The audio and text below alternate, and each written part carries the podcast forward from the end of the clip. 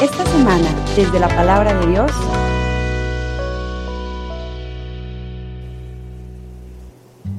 En aquel tiempo, al enterarse Jesús de la muerte de Juan el Bautista, subió a una barca y se dirigió a un lugar apartado y solitario. Al saber la gente, lo siguió por tierra desde los pueblos.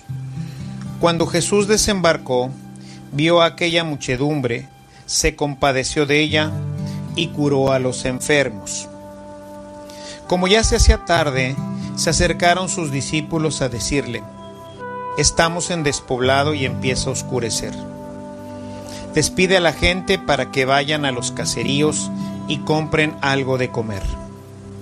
Pero Jesús les replicó, no hace falta que vayan, denles ustedes de comer. Ellos le contestaron, no tenemos aquí más que cinco panes y dos pescados. Él les dijo, tráiganmelos. Luego mandó que la gente se sentara sobre el pasto. Tomó los cinco panes y los dos pescados. Mirando al cielo pronunció una bendición, partió los panes y se los dio a los discípulos para que los distribuyeran a la gente. Todos comieron hasta saciarse y con los pedazos que habían sobrado se llenaron doce canastos. Los que comieron eran unos cinco mil hombres, sin contar a las mujeres y a los niños. Palabra del Señor.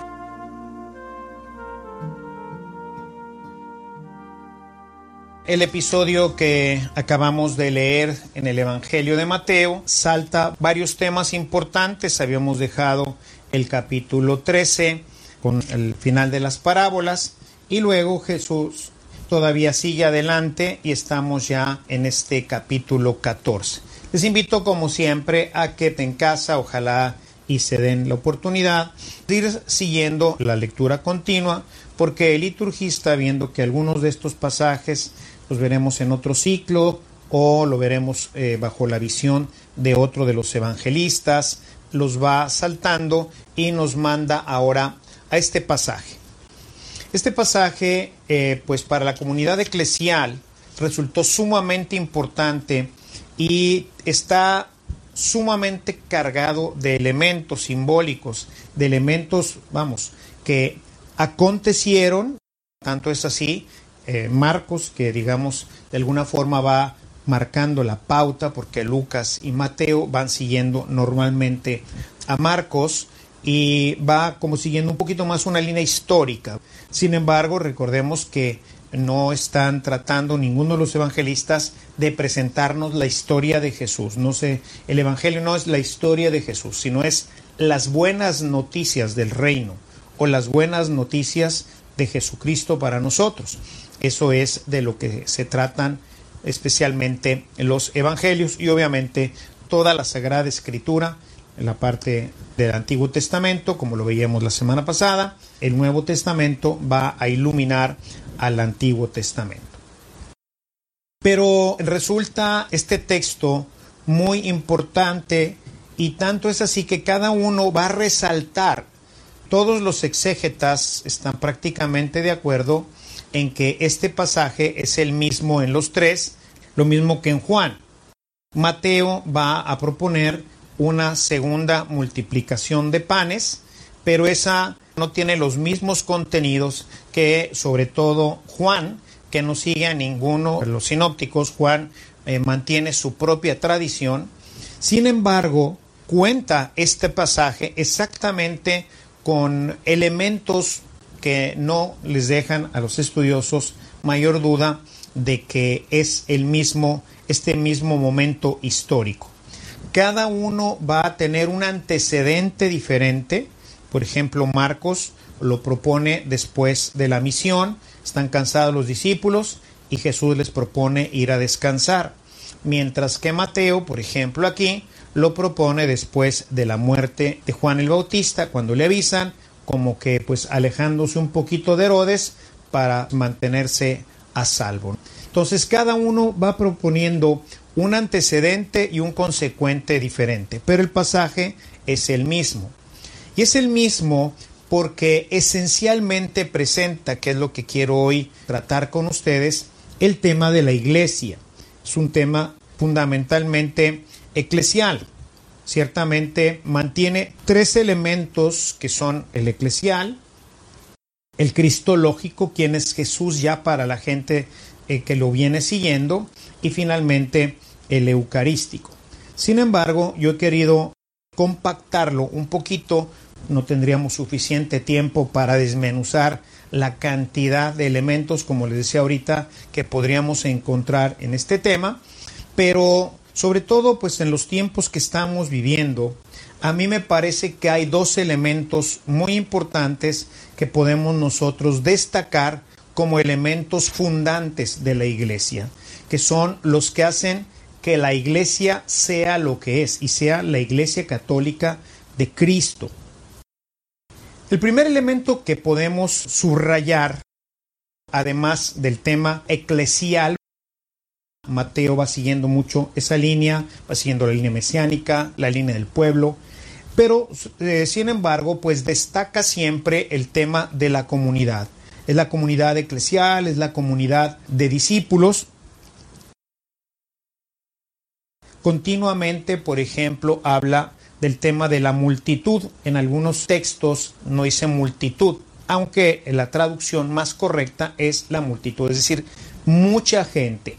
Es toda la gente que está siguiendo ya a Cristo, que vendría, digamos, ahí hay una reunión de toda, voy a decirlo así, de toda la iglesia de ese momento. O sea, son todos los que han creído porque dice, y salieron de los pueblos, ¿de cuáles pueblos? de todo. Seguramente en la parte totalmente histórica, pues sería quizás de uno o dos, o como lo propone eh, Marcos, que ya lo estaban con él, pero pues lo asediaban, ¿verdad? Entre toda la gente, dice en Marcos, a tal punto que no podían ni siquiera comer.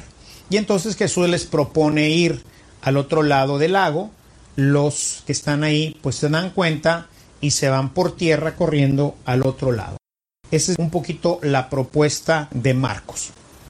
Entonces aquí realmente lo que nos quiere indicar Mateo es que es la iglesia. La iglesia que se va a congregar y está siguiendo en la parte cristológica que tampoco vamos a destacar mucho, va a seguir a su líder. Y se enteraron, dice el texto, si gustan vamos al texto para irlo revisando directamente, es el capítulo 14 del Evangelio de Mateo. Hoy hemos leído los versículos desde el 13 hasta el 23. Dice entonces, si, si, leemos el versículo 3, dice, la multitud se dio cuenta y lo siguió a pie desde los pueblos. Es este tema de darse cuenta de la multitud, ¿no? Y vamos a ver ahora cuáles son los elementos que distinguen a esta multitud? ¿Qué es lo que podemos nosotros distinguir de ellos? El primer elemento es el discipulado. Son personas que descubren en el Mesías, en su anuncio, la novedad de la vida. Y por eso lo siguen. Es un grupo ya grande de personas que siguen a Cristo. Estamos hablando entonces de seguimiento el primer elemento constitutivo de la iglesia está formado por los cristianos. Y recordemos que el libro de los Hechos de los Apóstoles nos dice que fue en Antioquía en donde empezaron a llamar cristianos a los discípulos de Jesús. ¿sí? Los discípulos de Jesús son llamados cristianos. Primer elemento que habría que empezar a revisar en este tema de decir todos somos iglesia, que hoy la iglesia entendemos que, como dice el catecismo, que se entra a participar de la iglesia a partir del bautismo, porque nos comunica ya el Espíritu Santo y con esto automáticamente nos hace hijos de Dios. Pero yo me pregunto, el formar parte de mi familia, tengo la sangre de mis padres, tengo su apellido, ¿eso me constituye verdaderamente en parte de una familia? Pues la verdad no. O sea, si yo no convivo, si yo no formo parte de la comunidad eclesial, si yo no formo parte de mi familia, tengo una familia y soy parte de esa familia, pero no soy de esa familia, no participo de esa familia, ¿no? Entonces, entramos por el bautismo, pero realmente, y por eso el protestante no bautiza a los que no tienen capacidad de discernir personalmente si quieren o no seguir a Cristo. Por eso dice, no, hasta que sea grande y decida. ¿Por qué?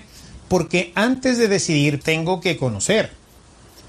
En el curso fundamental que tengo de evangelización en la web, esta es la idea. La primera parte es conocer a Cristo. Entonces, conócelo para que sepas qué te da, qué te ofrece, pero también qué te pide.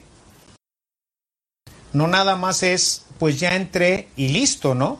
O sea, ya nací en esta familia y ahora sí soy de la familia Caro. No, tengo que ganarme, por decirlo así, un puesto aquí. En la iglesia así era al principio. Si bien es cierto que en la iglesia desde el principio, como se ha propuesto, en todos los textos apologéticos sobre el tema del bautismo de los niños, podemos ver cómo fue bautizado Cornelio, el capítulo 10 de los Hechos, con toda su familia, y también hay otros textos en donde vemos cómo cuando el carcelero lo libera de su prisión, lo lleva a su casa, le cura las heridas y entonces hace bautizar él y toda su familia. Y pues suponemos que toda su familia pues es toda su familia, ¿no? Pero ¿qué es lo que supone esto? supone una familia cristiana. Es decir, siempre la iglesia ha bautizado a los niños de los cristianos. Pero para ser cristiano tengo que haber decidido seguir a Cristo. Tengo que haber hecho una opción personal en donde yo personalmente me decido a ser discípulo de Cristo. Porque los cristianos, hago esta distinción un poquito odiosa, ¿verdad? Pero creo que es necesario hacerla entre bautizados y cristianos. Y yo me quedo corto porque el Papa Benedicto, en un escrito que hace todavía antes de subir al pontificado, hace un artículo en donde habla del neopaganismo. Y el neopaganismo al que él se refiere en ese artículo son precisamente los bautizados que hacen caso omiso de la iglesia, hacen caso omiso de Dios, hacen caso omiso de todo. O sea, no conocen la escritura, no nada. Simplemente lo único que tienen son bautizados. Y estos son los que luego son absorbidos completamente por el mundo, por la mundanidad, eh, porque tenemos que estar en el mundo, dice la Gaudium en Spes, pero sin ser del mundo. Lo que decía Jesús en el capítulo 17. Ellos no son del mundo. Aquí vivimos, aquí nos desarrollamos. Y tenemos que ser sal, y tenemos que ser fermento, y tenemos que ser levadura, como lo dice Jesús en la sección parabólica. Un poco de levadura hace crecer toda la masa. Sí, tenemos que ser eso. Pero no somos masa, somos fermento. Somos diferentes. Y esta diferencia es un proceso que llamamos evangelización una persona evangelizada tendrá la opción, si así lo desea, pero ya con conocimiento de causa, de decidir ser cristiano. Y entonces, en aquellos tiempos, se bautizaba. Hoy por eso San Juan Pablo II habla de la re-evangelización de los bautizados. ¿Por qué? Porque somos nada más bautizados, pero no somos cristianos, en el sentido que implica este texto antioquiano, ¿verdad? Se les empezó a llamar cristianos a quiénes? A los bautizados, no. Dice a los seguidores de Cristo. Entonces, entre ser un bautizado y un seguidor de Cristo hay un abismo. ¿Qué es lo que se necesita? Lo primero es una disposición a seguir al maestro. Y esto implica libertad y decisión, como lo podríamos ver en el texto de Marcos 10, 17, en donde Marcos narra el tema del joven rico o de esta persona de mucho dinero que va a buscar a Jesús. Pensamos que para seguirlo, pero cuando Jesús le dice, qué bueno que cumplas la ley y los mandamientos.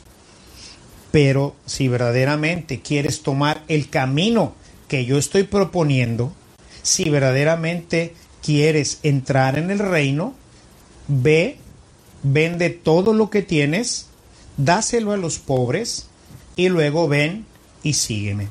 Y nos dice el texto que ese muchacho ya no siguió a Jesús. Esa persona ya no siguió a Jesús. A él no le podríamos llamar cristiano. Y él cumplía todos los mandamientos. Ya quisiéramos nosotros cumplirlos. Dice, todo esto lo he cumplido desde pequeño. Pero es una exigencia del reino la libertad. El desprendimiento. Y esto, como he dicho, hasta la cecedad.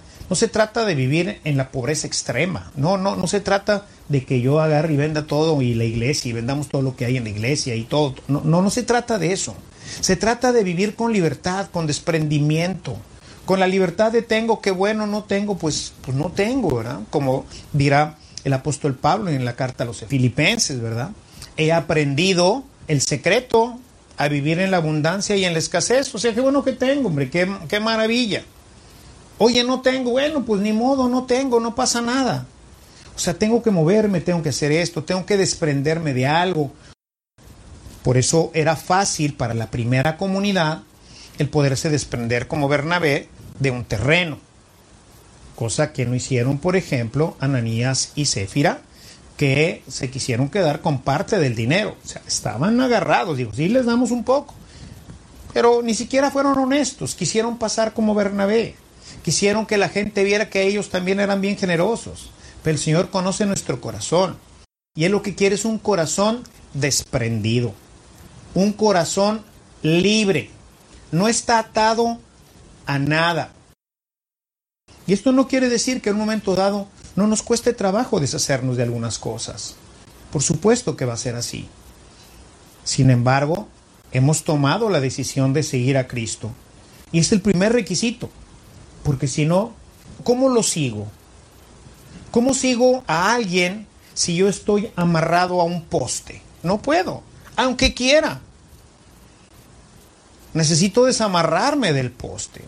Jesús vino con su muerte y su resurrección a romper las cadenas del pecado que nos ataban, dice Pablo en su carta a los Romanos.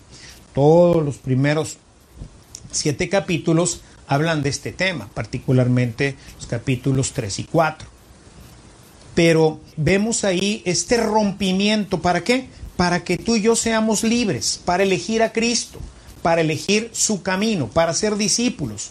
Y ahora sí, los discípulos son los que van a formar parte de la iglesia.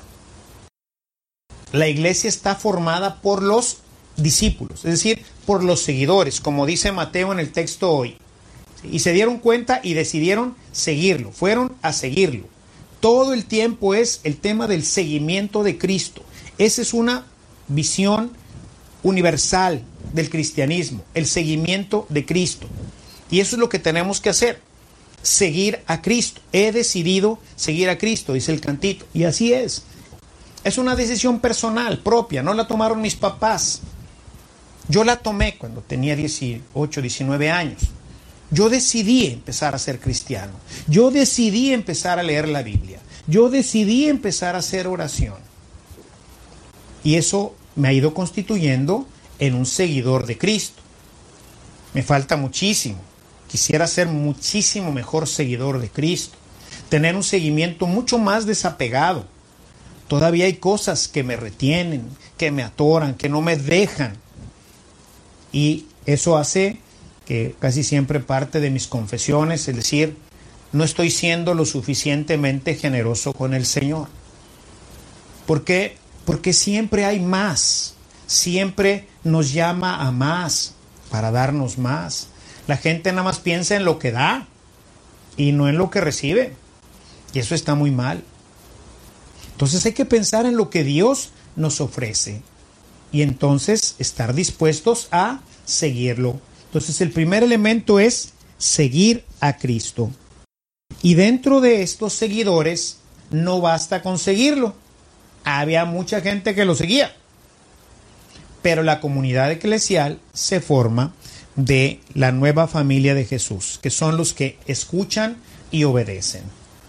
Esos son realmente los discípulos de Jesús, porque un discípulo escucha y obedece.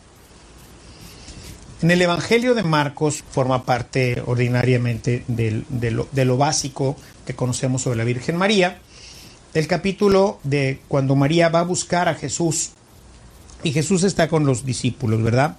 En Marcos, en el capítulo 3. Al final del capítulo 3 vamos a encontrar este texto en donde Jesús, en el versículo 35, dice, y volteando a ver a sus discípulos, dijo, estos son mi madre, mi hermano, etc. Los discípulos de Jesús son los que escuchan y obedecen.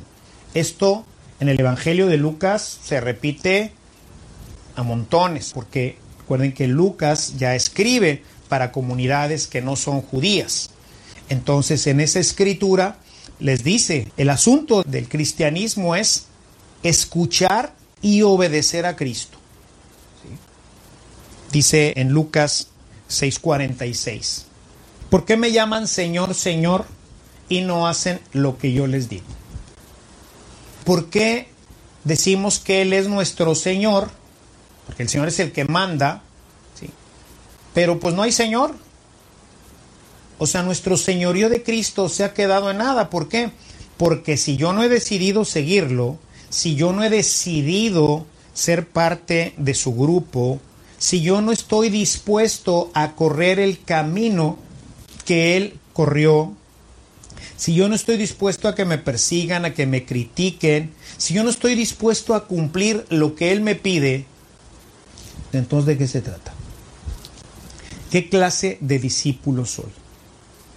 Entonces, la primera idea es que la iglesia, esa comunidad que oyó y que se fue y que se reunió y que llegó y que en Marcos se pone a escuchar al Señor que les empieza a predicar porque estaban como ovejas sin pastor y que en Mateo se pone a sanar a sus enfermos, esa comunidad es la comunidad eclesial y está formada por los discípulos.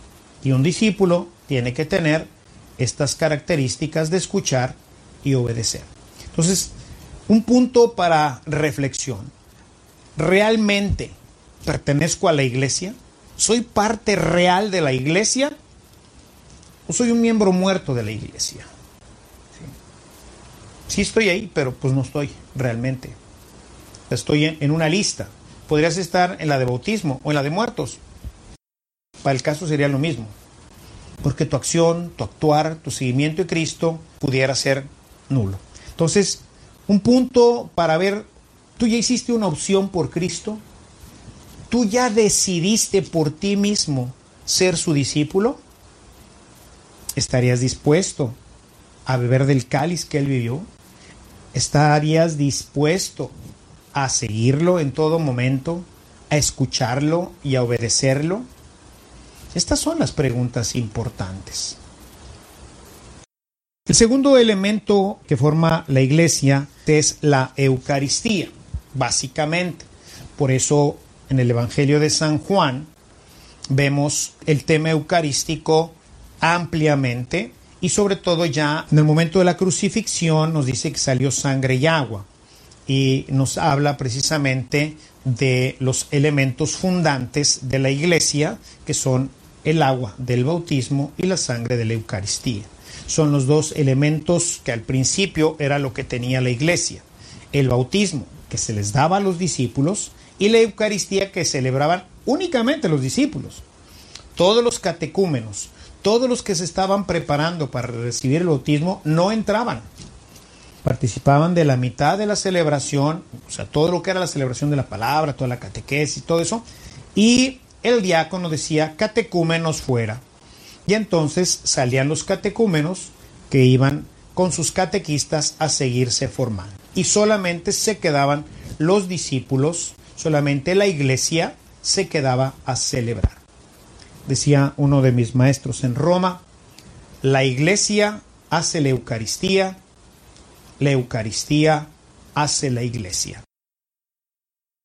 es el elemento constitutivo, central, profundo, fundamental de la vida de la iglesia. Como asamblea, pero no nada más como asamblea de palabra, sino como lo que ocurre a través de la acción sacerdotal, que podemos nuevamente reproducir el misterio pascual de Cristo. Y después comer de él. Ciertamente ha sido, como lo dice el Papa, un gran dolor y una gran pena para muchos cristianos durante todo este tiempo de la pandemia el tema de no poder comulgar.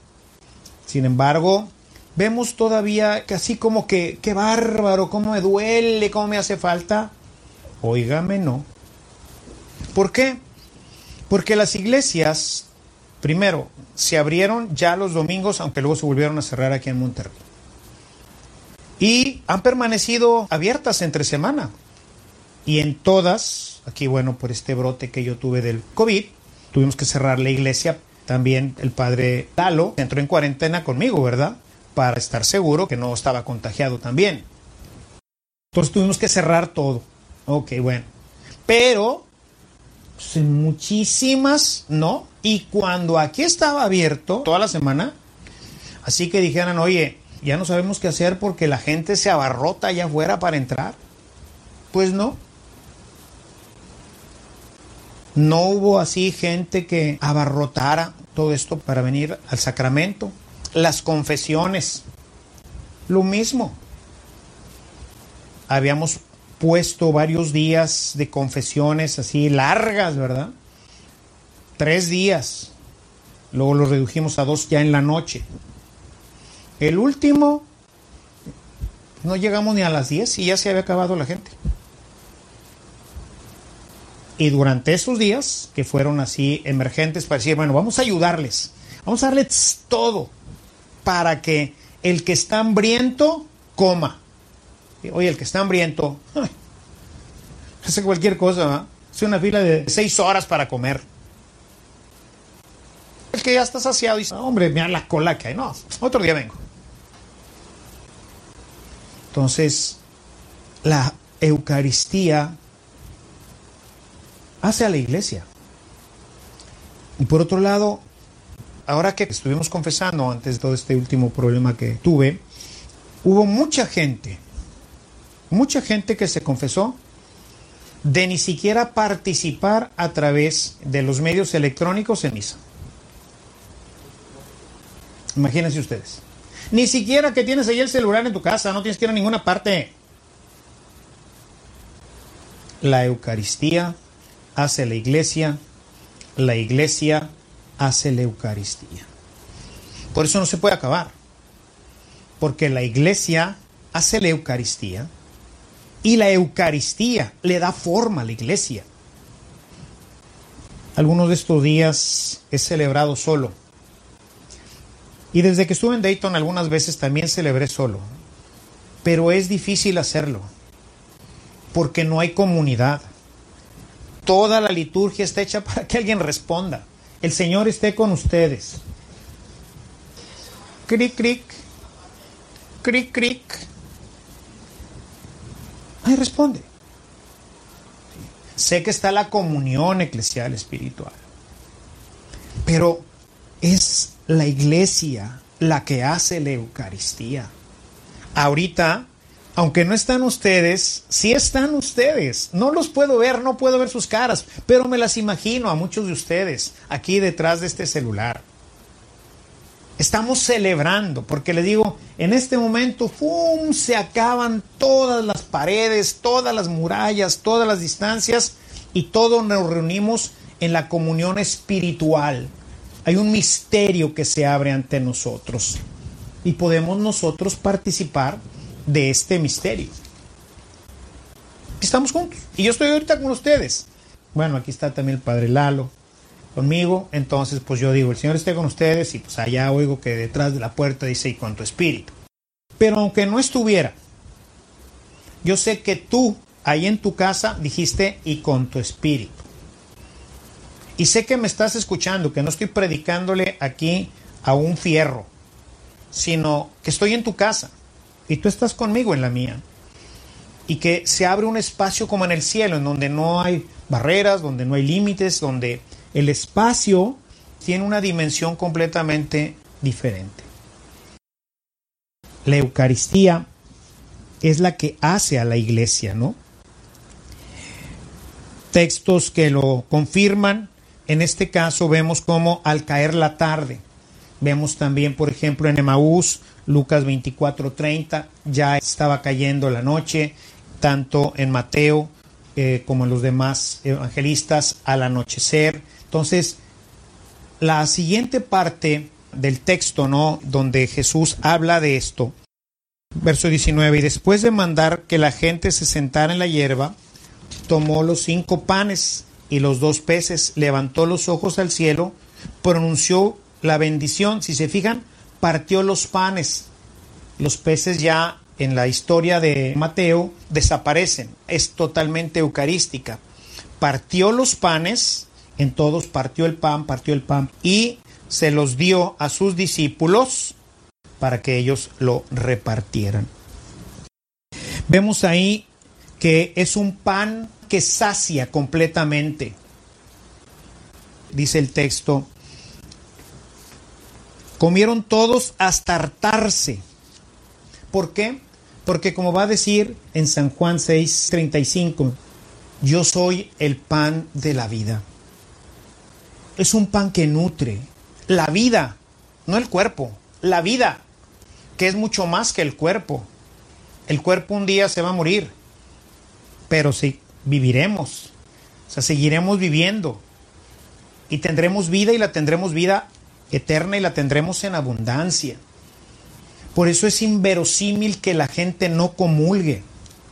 Es increíble. En otros tiempos sería inaceptable que una persona no comulgue. Obviamente, como dice Pablo en su carta a los Corintios, en el capítulo 11, para hacerlo hay que estar en gracia, porque el que no lo hace así se come su propia condenación reconciliación y Eucaristía. ¿Tengo que confesarme para comulgar? No, tengo que estar en gracia. Pierdo la gracia por un pecado. No tengo un pecado grave, puedo seguir comulgando. No tengo que confesarme cada día o cada semana o cada vez que vaya a comulgar, sino es el sacramento para reconciliarme. Vean ustedes, mis hermanos, cómo tenemos estos dos elementos constitutivos de la iglesia. Tendría que preguntarme entonces, formo parte de la iglesia real, de la iglesia de Cristo, si no comulgo, si no participo el domingo en misa, ¿no? Podrá haber ciertamente veces en que se nos brincaron las trabas antes de venir a misa, ¿verdad? Un pleito, no sé, alguna cosa importante, qué sé yo, un día antes, no hubo un sacerdote que me reconciliara y pequé gravemente. Bueno, voy a misa, no comulgo, pero ahí estoy, orando. Hay gente que por situaciones de su estado de vida, que están casados en segundas nupcias, no pueden acercarse, tienen ahí un impedimento para acercarse al sacramento de la Eucaristía. El Papa nos invita a acercarlas, a que vengan a misa, que eduquen a sus hijos, que oren y bueno, en la medida de lo posible ver de ayudarles para que puedan quitar ese óbice de su vida y finalmente puedan casarse y llegar nuevamente a recibir la plena comunión con la iglesia. ¿Eso quiere decir que no están en comunión con la iglesia? Sí, sí están en comunión con la iglesia. En plena, no. Para estar en plena comunión de la iglesia, tenemos que estar en comunión con Cristo y para estar en comunión con Cristo tengo que quitar todo aquello que me impide esta comunión. Entonces, yo creo que tenemos dos puntos de meditación importante para nuestra vida que espero que nos lleven a reflexionar durante esta semana y si te falta reconciliación, les digo, espero que este próximo viernes ya pueda estar yo con ustedes y si no estar el Padre Lalo, invitaremos a algún otro sacerdote para que nos ayude y hacer parte de la iglesia completa, seguidor de Cristo, un seguidor de Cristo, un verdadero cristiano, que está dispuesto a dejar todo lo que le aparta de Dios todo lo que le impide el seguimiento y que está dispuesto a escuchar y obedecer. Un verdadero discípulo que se acerca a su maestro para escucharlo en la asamblea y para alimentarse de su cuerpo y de su sangre. Busquemos que estos elementos que hoy nos presenta el Evangelio lleguen a ser una parte fundamental de nuestra vida, pero también de toda nuestra iglesia. Alabado sea Jesucristo. Si esta reflexión ha sido de utilidad para su vida espiritual, le invitamos a visitar nuestra página en internet www.evangelizacion.org.mx, en donde encontrará otros temas que seguramente continuarán produciendo fruto en usted. Que la paz de Jesucristo permanezca en usted y toda su familia, y que la ternura de María abrace su corazón.